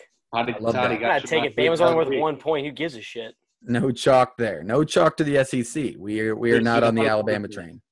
We're doubling down at the roulette table. I love that. I'm a big you fan of that. I'm a big fan of that move. So I like Georgia. Um, JP takes A and M. Schaefer takes LSU, and Ole Miss gets picked to win the SEC. So that is a shock. But we're trying to get points here, people. That wraps up the SEC for good. Now, obviously, it's going to be a conference to watch. Um, a lot of talks going on with that conference all the time. They're going to be in the college football playoffs some way, somehow. The NCAA loves them, and we love watching them. Okay, let's jump to the only conference left. We got to lead it off with Schaefer. I feel like the homer Give me a drum roll. Big Twelve. Yeah, the Big Twelve. No. Obviously, the favorite to win the Big Twelve this year is Oklahoma, and then followed by Iowa State for the first time in a long time. They are the highest rated Iowa State football team in the history of the school. So it's an exciting year for Iowa State fans, and uh, we could be watching the fall of the Big 12 as well. So, where do we land on the Big 12? What teams do we need to watch out for, and what's the conference outlook for this season? Yeah. Um, I mean, like JP said earlier, I'm gonna try to take it all in this year, and I'm not going to try to be bitter. Um, I know I've said this before. I'm I, I'm a huge Iowa State fan, but I'm almost just as big of a Big 12 fan as I am as an Iowa State fan. So this is this is going to be a surreal kind of experience this last year, but I think it's going to be a fun one um, from top to bottom. Obviously, it starts with Iowa State and Oklahoma. Uh, particularly, I think Oklahoma. You've heard me talk very highly of this Oklahoma team before. Um, when you have a Heisman contender in Spencer Rattler and you have this returning defense that absolutely dominated last year, I think that this is a team that definitely could beat Alabama or Clemson or Georgia this year. I don't think this is your typical year where Oklahoma gets trounced in the college football playoff. I think they're there. I think they're a top three team. I think they're there to stay. However, it's just a matter of can they survive the regular season. So it's Iowa State and Oklahoma, and then it's the rest of the pack. You know, West Virginia, um, TCU, Oklahoma State, and obviously the the team I don't like to talk about. And Parks doesn't like to talk about either. Uh, University of Texas. Fuck that Uh, team. Yeah, it's going to be interesting. Those four teams are going to kind of beat each other up throughout this season, and it's just a matter of who's going to make it to the top. And can those four teams upset Iowa State or Oklahoma? Very much think that they could. I think that um, when you're looking at West Virginia, they uh, returned their leading rusher in Leddie Brown. I think that Neal Brown is one of the most underrated coaches in the Big 12. They returned Jarret Doege.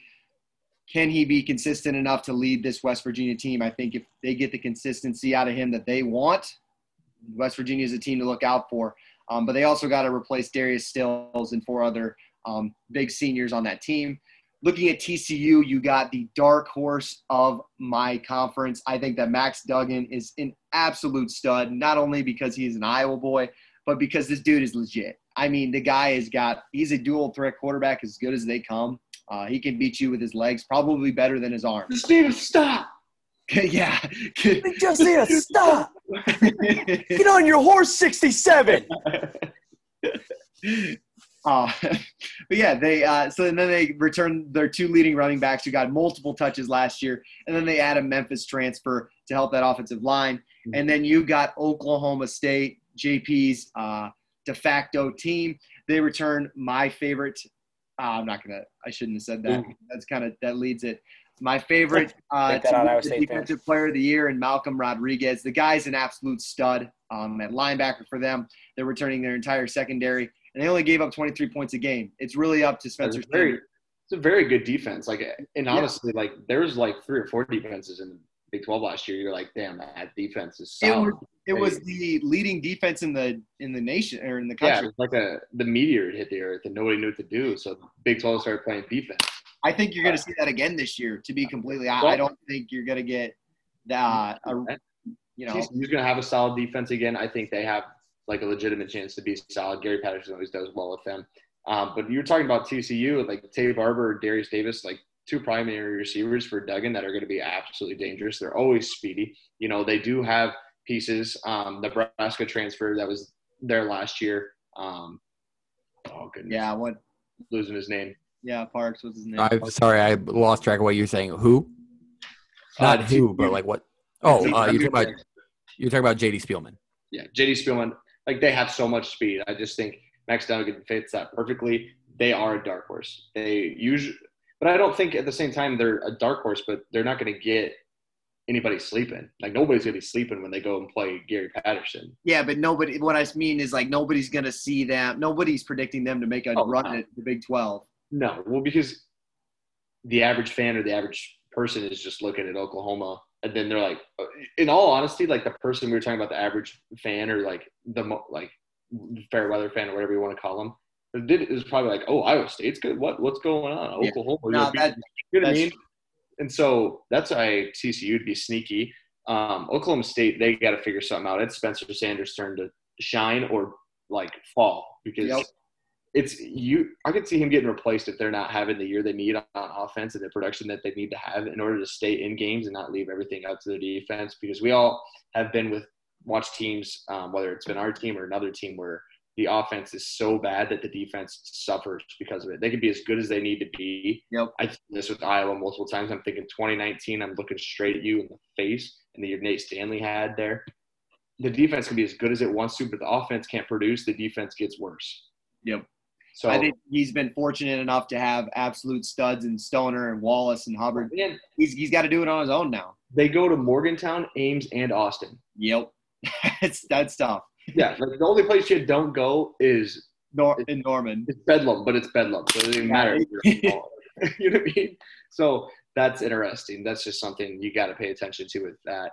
Um, I do like West Virginia. I think West Virginia is always a team to pay attention to in the Big 12. In all honesty, nobody really talks about it much until it's time to play West Virginia, though. Like I think Leddie Brown's gonna have a big year. I think I'm on. I'm I'm with West Virginia as well.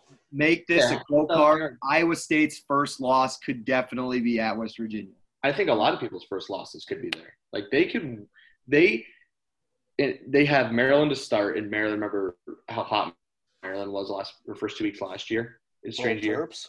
yeah, something like that. Um, they get Oklahoma and Virginia Tech. Virginia Tech at home, and then they play at Oklahoma. They can put a scare into Oklahoma after beating Virginia Tech. So, like, there's they have pieces. They have Oklahoma State, Iowa State, and Texas all at home.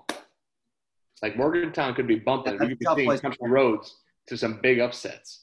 That's one of the tougher places to play in the conference if you had to make one. It's underrated, I think. It is, oh, very, oh, it's underrated in college football. Absolutely.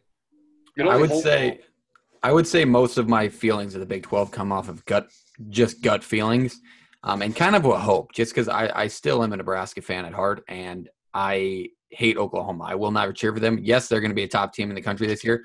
But here's my prediction, just off a gut feeling. I think Spencer Rattler gets hurt at some point in the year. And I think Iowa State wins the Big 12. I think they're deeper. I think they have Purdy and Hall. So I think Iowa State ends up winning the Big 12 this year. And I hope for it, Hmm. just because one, Jake's my friend. So you're welcome. Thanks, friend. Um, you're welcome. Uh, You're welcome is just all I need to hear. Um, I- I was Oklahoma, going to say, Oklahoma's deeper. Like oh, absolutely.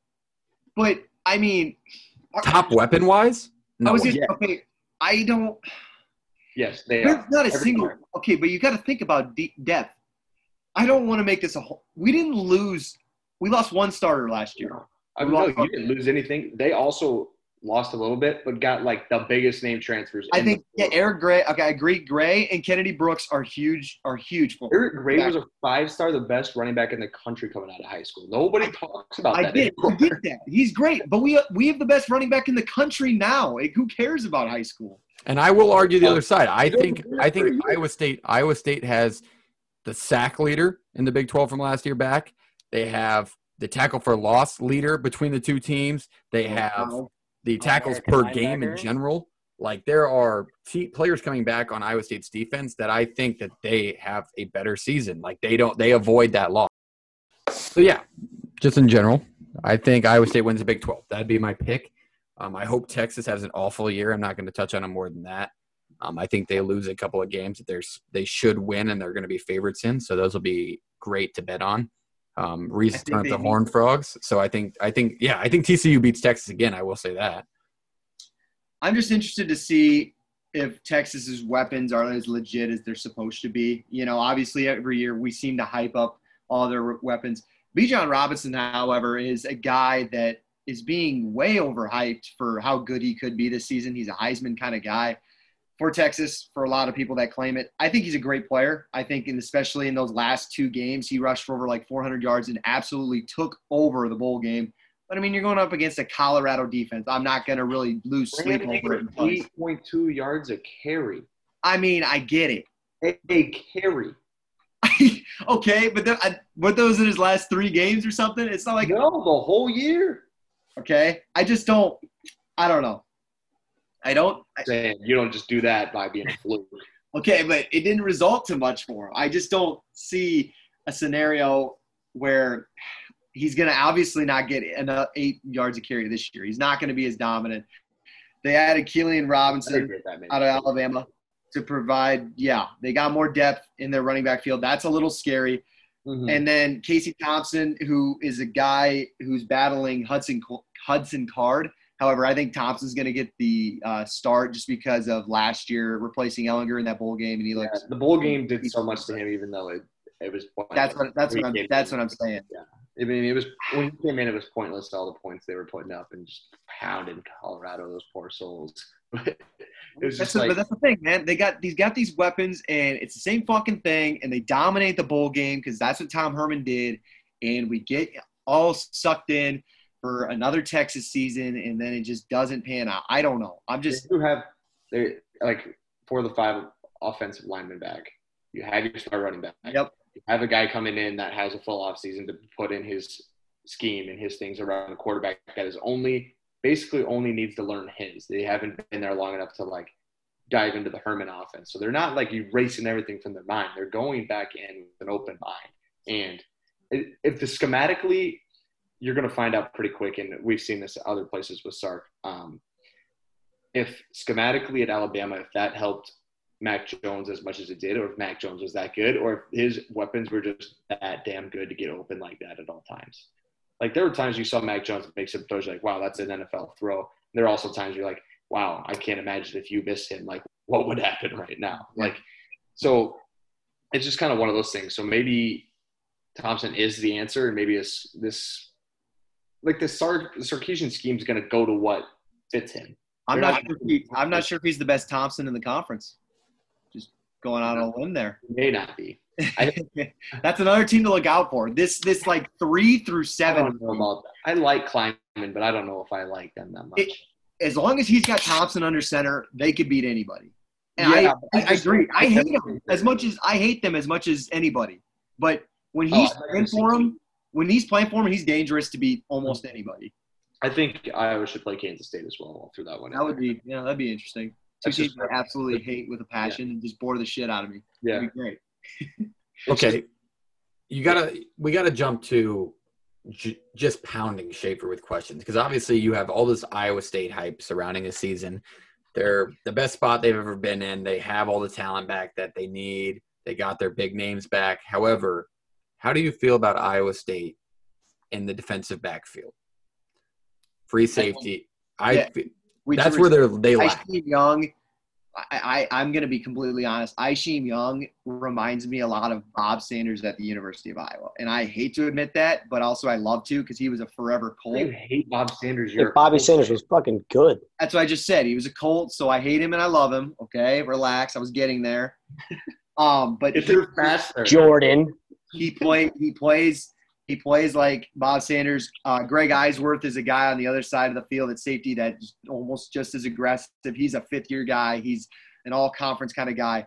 Our secondary is as good as it's ever been, and usually I, I think secondary. La- I think Iowa State lacks secondary normally. That's usually mm. the weakness of our defense, if anything. So that's really um, pleasant to my eyes, and I'm really I'm not really worried about the defensive back. I'm really not worried about. I wouldn't be any position be. on the field. I just. I don't think anybody in the state of Iowa should be worried about the defensive backfield. Iowa's got a solid one too. Not to throw the Hawks into this, but like both teams are usually looking at like defensive backfields who are bend but don't break guys that keep people in front of them with like a harder hitting safeties. Like you think of Kerner or you think of Bob Sanders or you think all these guys that have played King, um, Tyler Sash, like all these guys. And so I think they could have the best DB core in the Big 12. I think they have a better DB core where it comes to depth than they do a linebacking core, even though their linebacking core is still solid as hell. Um, the defensive line is going to be, I mean, solid again. They have solid pieces. We have everywhere. a it's just star power. They need star power. and I think think you get that with Mike Rose, and I think you get that with Will McDonald. And for people who don't know about Will McDonald, he was kind of a he was a second string guy, but he played a lot of downs. Um, he backed up our Jaquan Bailey, who graduated last year. But Will McDonald, if you pay attention to the mock drafts in the NFL, he's a top 25, top 20 guy um, because he absolutely is a tear um, in the pass rush, and he's getting a lot better in his, in his run game. And then we have Enyi Uwazurike on the other side. He's another fifth year senior. We have a lot of uh, super seniors on this football team. Um, it's going to be different because you you're not going to ever see that again in college football. We're never going to get guys who had great senior years and then they're like, oh yeah, you can come back for another year to run it back. So this is going to be the first and only time this has ever happened, and thankfully Iowa State gets to be the beneficiary of that. Yeah, I mean, I think they take him as far as Brock Purdy wants to take him. Absolutely.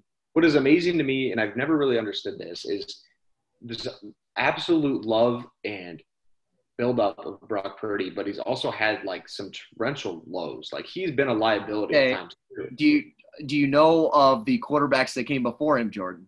Yes, but I'm Why do you think we love him? but, but you want to Quarterbacks that are turned linebacker. These, like this team and this program wants to be talked as elite, like it has elite talent everywhere. Well, welcome to having a quarterback that gets picked apart. Like it just they had he hasn't been like when he's bad, he's bad, but he's never like good. you take away that Baylor game last year, he has taken some absolute strides in his game. And yeah, he's coming gotten back, better, but he still has been an issue. I And that's what I'm saying is he takes him as far as they want to go. Like because he's it. Like he yeah, can- I think that's and that's what they've been saying is that the crazy thing about Brock is that his ceiling is still up there. Like he hasn't even touched the surface of what his potential could be. Will he ever beat there? Get there? I don't know. I hope so. I I, mean, I think don't if know. he can reach it, I think the sky's the limit for the team. But like I agree with your statement. I think he's just as far as we take him. I think that we just don't know what how good he really could be. Yeah, I mean, they honestly they don't even they play UNI who's going to have a down year. They play Iowa, which is like a top twenty-five matchup. They always play each other tough. They both have really good defenses. That game's going to be come down to Iowa State's defense, Iowa's offense. Then they play UNLV, Baylor, Kansas, and then Kansas State's the first one you kind of scratch your head on to me. And then here, here's the three little, if you want to call it three-headed monster: the Oklahoma State, West Virginia, Texas. Those three in a row will tell you a lot and Yep. let you know if that Oklahoma Oklahoma game really even matters. Thankfully, we can get Oklahoma State at home and Texas at home, and we're on the road at West Virginia. That's the scenario I would want, though. But if you if you go one loss through those three, like let's say you have one Big Twelve loss through the Kansas State, Oklahoma State, West Virginia, or the excuse me, Oklahoma State, West Virginia, Texas, one through there, and then you go down to Norman. And then if you win that game, obviously you're fine. But if you lose that game, you got to play TCU the next week too. Like you could really solidify yourself out of it. I don't see I don't see Mac the TCU game. That's a tough spot, but like you said, and which I think will probably happen, coming off a tough Oklahoma loss, I think it's gonna be a close game. I think we're gonna lose it in a gut wrenching Iowa State fashion. We usually come out and respond to those next games. We respond to those next games very well. You So might not- really need that game. What's Like that? that might be the, that you, you're really going to need that game. Like it could be the difference between a Big 12 title spot and not. I yeah, I agree. I think I would feel very comfortable with where our season's heading if we have only one loss going into Oklahoma. I can't we can't have two losses going into Oklahoma. We just we just can't afford to. I don't know who it would be to. I, I mean there are there are teams out there I would prefer over the other. Um, but I don't think we can go into Oklahoma with two losses on our hands. Okay. So would you, I'd ask me the same question. Would you take an Iowa loss if it meant that you won those three Big 12 games? Because if Iowa, if you were to ask me, would I take the Iowa State loss and then win those Big 10 games to get to the Big 10 title game? Would you? That's a tough question. And I think given our history, I'm just it depended. Like if, if Iowa State had won two of the last five or three of the last five, I probably I'm just I can't I can't go for six in a row personally. Here, let me give you a stat the other day. Not Jordan. that bad. So anybody who wants to know my boring, nerdy Friday night, um, got caught with a few beers um, and got caught browsing YouTube a little bit. and went to watch some old Iowa State games. Um, went to watch my favorite, arguably my favorite Iowa State game of all time. It's the 24-7 comeback in 2002 against Iowa when Iowa went on to have their only loss that season and go to the Orange Bowl play USC. Anyways, that game, JP, has a lot of history repeating itself. Ferentz and Campbell have a lot of same things going on for them. Campbell or Ferentz came in and lost well four in a row, just like Campbell did.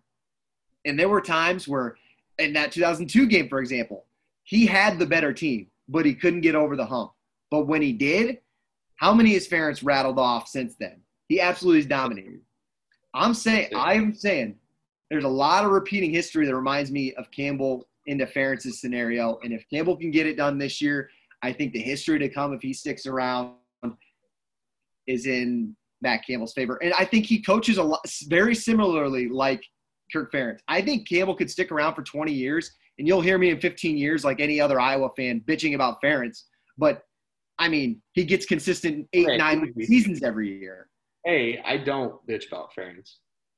I, a lot of people do. I'm not saying you, but B, saying that they coach similar is a little different because one's an intense fireball and the other one's a cool, calm, collected human at all times. like I'm saying, offensive offensive styles. I think defensively too. I think Iowa State. Iowa State.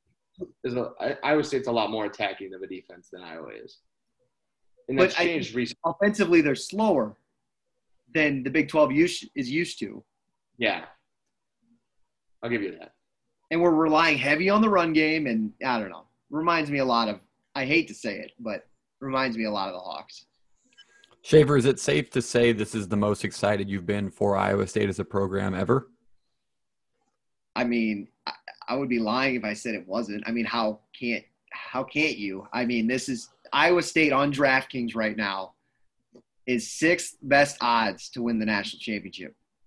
I I am every year I am the most optimistic Iowa State fan as can be, no matter even the bad years.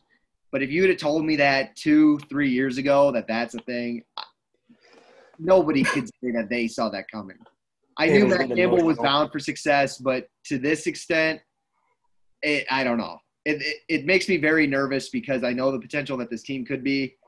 And so I just don't want to let down. But at the same time, I'm an Iowa State fan and I've seen it all. So a letdown wouldn't surprise me. Okay.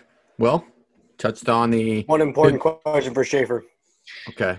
I'm here Did for they, all the did questions. did they get a guy that can finally kick the damn ball and get a touchback and not fucking pooch kick, pooch kick Yeah. every fucking Yep. kickoff? We got a uh, five star kicker. Um, for those who don't know, the kickers have their own recruiting uh, rankings. So, like, just because he's a five star kicker doesn't mean he's actually like a five star recruit. They have their own rankings. So, we got a five star guy. Apparently, he's got a leg. So, uh, the kicking game apparently is very strong this year. We got That two or three guys. that- was the most frustrating thing to watch betting on Iowa State is every time he would score, you would give him the ball right back on the 35 or 40 yard line. And like, you what are you we have doing? a coach. And the funny thing is, is Campbell prides that shit more than anything. He prides himself on special teams, and as bad as our special teams has been, you can tell it's improving. But I I think the special teams will be a nice surprise this year, and I think it could be a suc- uh, pillar to our our success. Honestly, Okay. Closing question to all. Kansas over a half a game or no? don't they? Who they play first? Oh, they play USD first game. Or for those who don't live in Then the they go to they play Coastal. South- They play South Dakota first game of the year for those. Yep. I think they beat South Dakota. They could. They could also lose. They could they could very much also lose. They play South Dakota on a Friday. Then they play at Coastal on a Friday. Yeah, that's a loss. Play Baylor at home, and then they go to Duke, and then they play Iowa State, Yeah. Texas Tech, Oklahoma, Oklahoma State. That Duke game, that Duke game might be a toss up. Duke's also terrible. They'll win one game. But Kansas State is you got first year head coach from Buffalo, Lance Leipold. You could I you could there's a chance. hey you could that Duke Kansas game is gonna be like my Akron Bowling Green last year. I am gonna be all in on that shit can of a game. That's gonna be my that. favorite game of the year. That's going to be a lock of the week. Preseason lock of the week is Kansas. Was that a lock of the week for me? Yes. No. Yes, it's the Yes, the Akron Bowling Green game was. You said the toilet bowl was your Arizona lock of the week. That's great. I love that. Yes. Okay, so that's a potential lock of the week coming. Okay, who wins conference player of the year offensively, defensively, and who wins coach of the year? I'm I saying you can go go first. JP, you can go first. I picked last time. Um, it's, I can tell you it's not Spencer Rattler. Wow. Um, think? I think if Well, he's going to get hurt, so it's probably a good call. that would that would be that, that would be very Um, vital for his Big Twelve status. I mean, I think it's it's either uh, I just I'll take Breece Hall. I'll make this. That's what I was going to say. I don't want to I say don't think Breece I think JP wants to say Breece Hall, but he doesn't want to say Breece Hall. I'll take Mims. Breece Hall. Charlie Kolar. Very much so. I think I think Spencer Rattler. I'm going to be honest. I think Oklahoma has a success that I think they will have, and they're just going to give it to the best player um, on the field in the conference. Spencer Rattler, easy. Duggan, I think dark Breece Hall is a horse. very- I think either one, whoever wins the Oklahoma State, Oklahoma Iowa State game will win Big 12 Player of the Year, either Breece Hall or Spencer Rattler. But I think Spencer Rattler. Okay. Uh, defensive player of the year, I'll go Khari Coleman from TCU if they have the year that we think they could potentially have. I gave my pick earlier, so I'm not going to go in depth on it. I think Malcolm Rodriguez probably will if Oklahoma State's as successful as they potentially can be. However, um, um, Big 12 preseason player of the year, Mike Rose from Iowa State. I, obviously, I support that too. I think he very much could be player of the year. I Those think Will McDonald picks. could be in the mix too. Would love that. Going Would DB that. here. Uh, stick with me on the name. Trevi- Tre'Vius Hodges Tomlinson, TCU. They always have good DBs down there. I don't know what the deal is down there, but I feel as a lockdown guy, if people throw his way and challenge him enough, he, he has the numbers. If they don't go his way at all, it ain't going to matter. His grid year is going to be go unnumbered. You Okay. saw that. Yeah. You saw that with um, Desmond King his last year. Nobody threw his way, so he didn't have the numbers, and everybody thought he disappeared. Well, he did. He cut off the whole half of the field. All right, that leaves the coach of the year on the table. Who takes the coach of the year in only two the Big 12? Yeah, it's two horse race. It's it's two horse race. Like I, don't- it it is. In all I, honesty, I think Lincoln Riley, because like, Campbell's won it the last so many years. I think they're kind of sick of his sick of him. Campbell's better as an underdog, and I think they're just going to give it to Lincoln Riley. Unless Gary can fire up the frogs and Duggan can lead them. Yeah. I'll throw in the I'll throw in the Lance Leipold if Kansas pulls out three if if they pull out four or five wins. they if they would win four or five games, I would. There would be no question in my mind he deserves to win the They get 2,000 people to show up for a game. Coach of the year, national coach of the year. to turn around that. Um, okay, that wraps up the Big 12. Now it is time for our conference point game. I already explained the rules, so if you didn't listen, go back and listen to them. The points are as follows Oklahoma is worth one, Iowa State's worth two, Texas and TCU are worth three, Oklahoma State and West Virginia are worth four, Kansas State's by its lonesome at five, Baylor and Texas Tech are worth six, and then you have the Jayhawks at worth seven points. forty-five. Looking back, I love how I placed these points. Yeah, no, it's it's right. It's right. I ah God, I would argue West Virginia should be even with Texas, but that it's a toss up. So, okay, we will do our random number generator once again. Are we keeping numbers one through three, or does somebody want to change? I'll let Schaefer pick first. Wow, even though he knows how this works. Okay, I'll take Number three, my lord. Okay. I'm bound to win. Is that two? Did it actually get two? No, I haven't generated it yet. That's from the last one. Pick a number. Okay, It's like one. Who is that? That's you. Oh, I thought we were repicking number. Uh, doesn't matter. I'll take it. Um, There's no way he's gonna do it. chalk. I'll take the chalk. Uh, there it was. Okay, two? he took Oklahoma. He took the chalk. Fuck you. I was going to take Oklahoma. Boomer! I'm making you do something stupid. This is strategic because you won't pick your own team, but you also can't take the chalk. So I was gonna have to That was my lock. I was going to take Oklahoma as chalk more than any other conference in the fucking country. Okay, I'll take uh, I'll take one. Schaefer, you'll stick with two. Yep. Uh, it's one. I What clicked the- it. Ah, Okay, I'll take Iowa State. So I took the pressure off. Hey, Uh, you got to. I was say you should have gotta took like. TCU to make him take Iowa State. Yeah. no, I'll take Iowa State because I think I'll get the points there. Schaefer, who are you going to take? is is Reese going to pick last again or? Yeah, just Okay. because. Um, I'm not picking Texas. That's absolutely not fucking happening. Um, Yeah, give me give me TCU. Give me TCU. I like Duggan coming back. Give me TCU. Okay, Reese, who you want? Country The roads. Mountaineers. Yeah. I caught. I was gonna go with TCU, Take but me home. Ooh. Okay. that's also one of the coolest videos Reese, in college Reese, actually, there was a couple conferences last episode we didn't take the chalk. You should just give those to Reese. Yes, and I What, believe Bama, Clemson? No, I do not think. Oh, wait, no. JP Clemson took Ohio was- State in the Big Ten. Clemson was not picked. No. Give me, give me Clemson and the hula hula hula, whatever the hell its name is.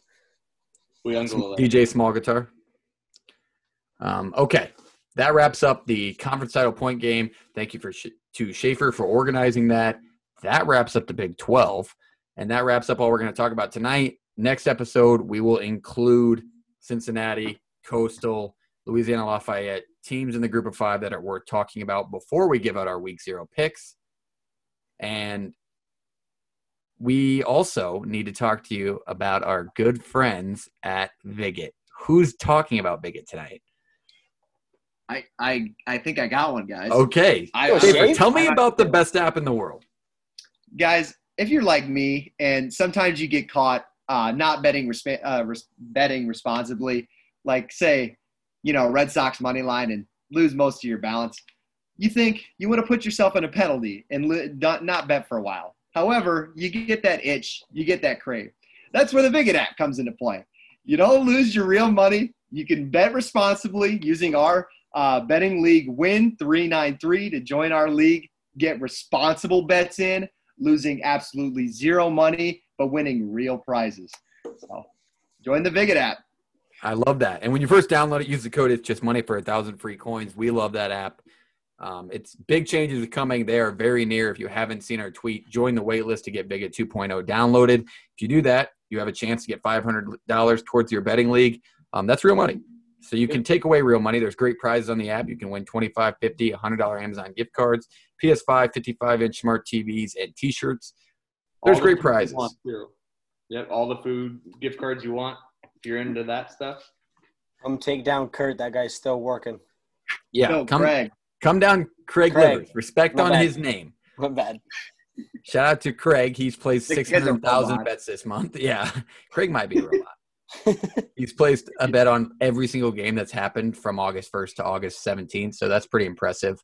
Um, but wrapping up, it was a great episode talking about college football. We have a little bit left preview wise. However, week zero is next week. We are less than. No, we we're not going to be less than by the time you listen to this, but we're getting damn near a week away. So we're super excited for college football to be back. We appreciate you joining us. It's been a lot of fun talking to you about our preview. We're excited to give you some picks. So make sure you jump on all of our social medias at It's Just Money Pod. Thank you for joining us, and we'll see you next time. Go Hawks. If you're Thank in you, the- Country Roads. almost heaven. West Virginia, Blue Ridge Mountains, Shenandoah River. Life is old there, older than the trees, younger than the mountains, growing like a breeze. Country roads, take me home.